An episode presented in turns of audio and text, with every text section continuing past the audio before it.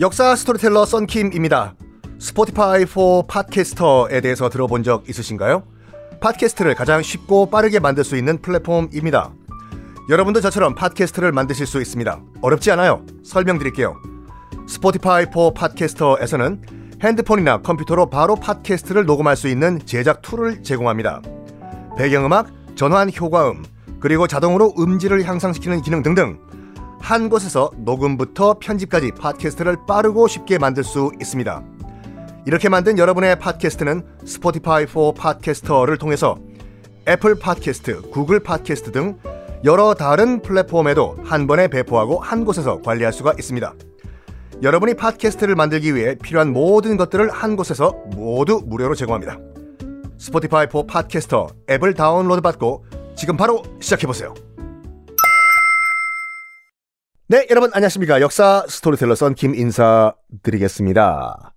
자, 1차 대전 승전국 다시 한번 정리해 드릴게요. 미국, 영국, 프랑스, 일본, 중국이죠. 음. 일본과 중국이 동시에 승전국이었어요. 근데 문제가 뭐냐면 지금 일본이 들어와 가지고 실질적으로 지금 방석 깔고 앉아 있는 산동반도 칭다오가 문제잖아요. 여기가 원래는 원칙적으로는 공식적으로는 전쟁에서 진 독일 식민지죠. 그래서 승전국인 승전국인 중국이 요구합니다. 어차피 독일이 졌다. 독일 식민지인 칭따오 다시 중국에게 돌려달라. 라고 요구해요. 정당한 요구예요. 중국은 승전국이기 때문에 진 독일 나가! 칭따오 다시 중국 땅 돼요.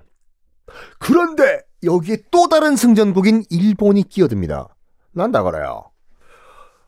와, 독일이 쫓겨난 지가 언젠데, 어? 1914년, 1915년에 쫓겨났고, 그때부터는 실질적으로는 우리 일본이 지배하고 있어. 어?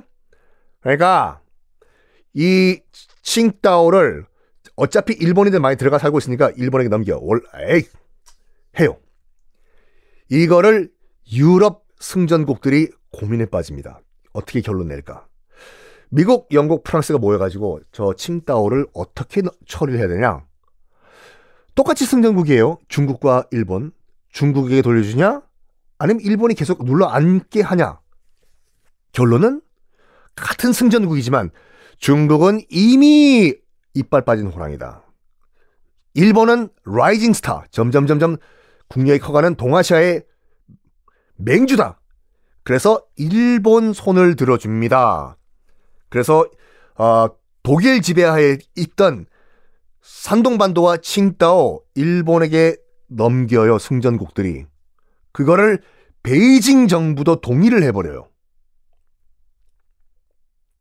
당시 베이징 정부가요 그 뭐라고 할까 약간 어 괴뢰 정부 비슷했어요. 괴뢰 정부요. 이 소식이 중국 대학생들 귀에 들어갔네. 야, 지금 우리 땅인 산동반도와 칭따오가 일본 애들이 가져간다고? 이게 일어나 이게 가능한 일이야? 어? 그래 가지고 물러나라 일본 일본은 산동반도에서 물러나라 물러나라 칭따오에서 물러나라 물러나라 해요. 근데 구심점이 없었어요. 야, 네가 총 때문에 어 why 내가 총 때, 네가 총 때문에 일본 항의 운동을 벌여야 되는데 구심점이 없는 가운데 1919년 3월 1일 날 조선에서 무슨 일이 일어납니까? 3일 만세 운동이 일어나죠. 자, 물론 3일 만세 운동을 했던 우리 독립 지도자들도 이 우드로 윌슨의 민족 자결주의 원칙이 승전국에는 상, 해당 사항 없다는 걸 알고 있었어요. 그렇지만 어떡하겠습니까? 억울하니까 정말 부당하니까 만세운동 하자 해서 한 거거든요. 3.1 운동은요, 3월 1일 하루만 한 거 아니에요. 그로부터 1년 동안 지속이 돼요. 1년 동안 지속이 되면서 우리 조선인들 무려 7천 명이 죽습니다. 다친 게 아니라 사망자만 7천 명이에요. 이거는 3일 대학살이에요. 운동이 아니라. 이거를 본 중국 대학생들이 크게 반성을 합니다. 저 조그만 나라 조선에서도 일본에게 항의를 하면서 저렇게 사람들이 죽어가면서 총칼에 찔려가면서도 저렇게 만세 운동을 벌이는데 우리 중국 뭐 하냐? 들고 나자. 특히 베이징 대학교 학생들이 우리가 주식이 되겠다. 우리가 총대 매겠다. 가자!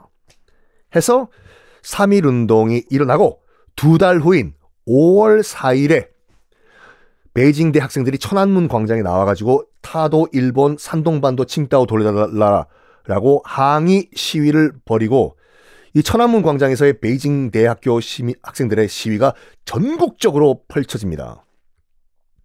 이게 그 유명한 중국의 오사 운동이에요. 1919년 오사 운동. 자, 봐봐요. 이번에 또 칭따오 여행을 저와 함께 가신 분들 아시겠지만 오사 운동의 혁명의 횃불, 붉은 횃불이 시작이 베이징에서 했잖아요. 천안문 광장에서. 근데 그 횃불이 칭따오 시내 한가운데 있거든요. 왜? 왜 칭따오 시내에 있을까? 요. 요거까지 말씀드려야지 이해가 되실 거예요. 1919년 오사 운동이 일어난, 일어났습니다. 그때부터 청년들이, 지식인들이 생각을 해요. 우리 중국을 실질적으로 구할 수 있는 방법은 왕국도 아니라 황제도 아니라 자본주의도 아니라 다 필요 없다. 얼마 전에 레닌이란 사람이 만들어낸 소련이란 국가에서 사회주의를 실시하고 있는데 여러분 사회주의 공산주의는 실패했습니다. 소련이 몰락하면서 실패했다는 것이 증명됐어요. 하지만 요때 1910년 20년대는 최고의 대안이었어요. 일단 이론상으로는 누구나 평등한 사회가 나오는 거잖아요. 누구나 평등한 사회. 그래서 당시 젊은이들은 여기에 많이 빠졌습니다. 그래 한번 이거 이론이지만 우리가 한번 실천해 보자. 누구나 평등하게 살 수 있는 파라다이스, 유토피아 해보자. 요때 중국에서도 몇몇 젊은이들이 모여요.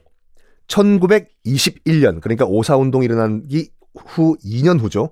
2년 후에 상하이에 있는 한 중학교 교실에 13명의 공산주의자들이 모입니다. 아, 공산주의자를 공산주의를 믿었던 청년들이 지식인들이 모여. 그래가지고 중국 공산당을 창당을 합니다. 그 13명 중에 한 명이 누구냐면 중국의 국부인 마오쩌둥, 모택동도 있었습니다. 즉, 그 말은 뭐냐?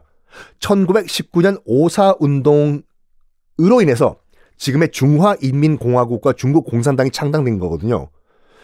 그러면 이 중국 공산주의, 중국 공산당과 중화 어, 인민공화국의 붉은 혁명의 횃불을 오사 운동의 상징인 이 횃불을 어디다가 만들까? 베이징일까? 상하이일까? 아니다. 이 모든 것의 시발점인 칭따오 한가운데 꽃자에서 지금 칭따오 시내 한가운데 중국 혁명 붉은 횃불의 탑이 칭따오 시내에 있는 겁니다. 자, 이 얘기 다음 이야기는 당연히 다음 해야 되겠죠?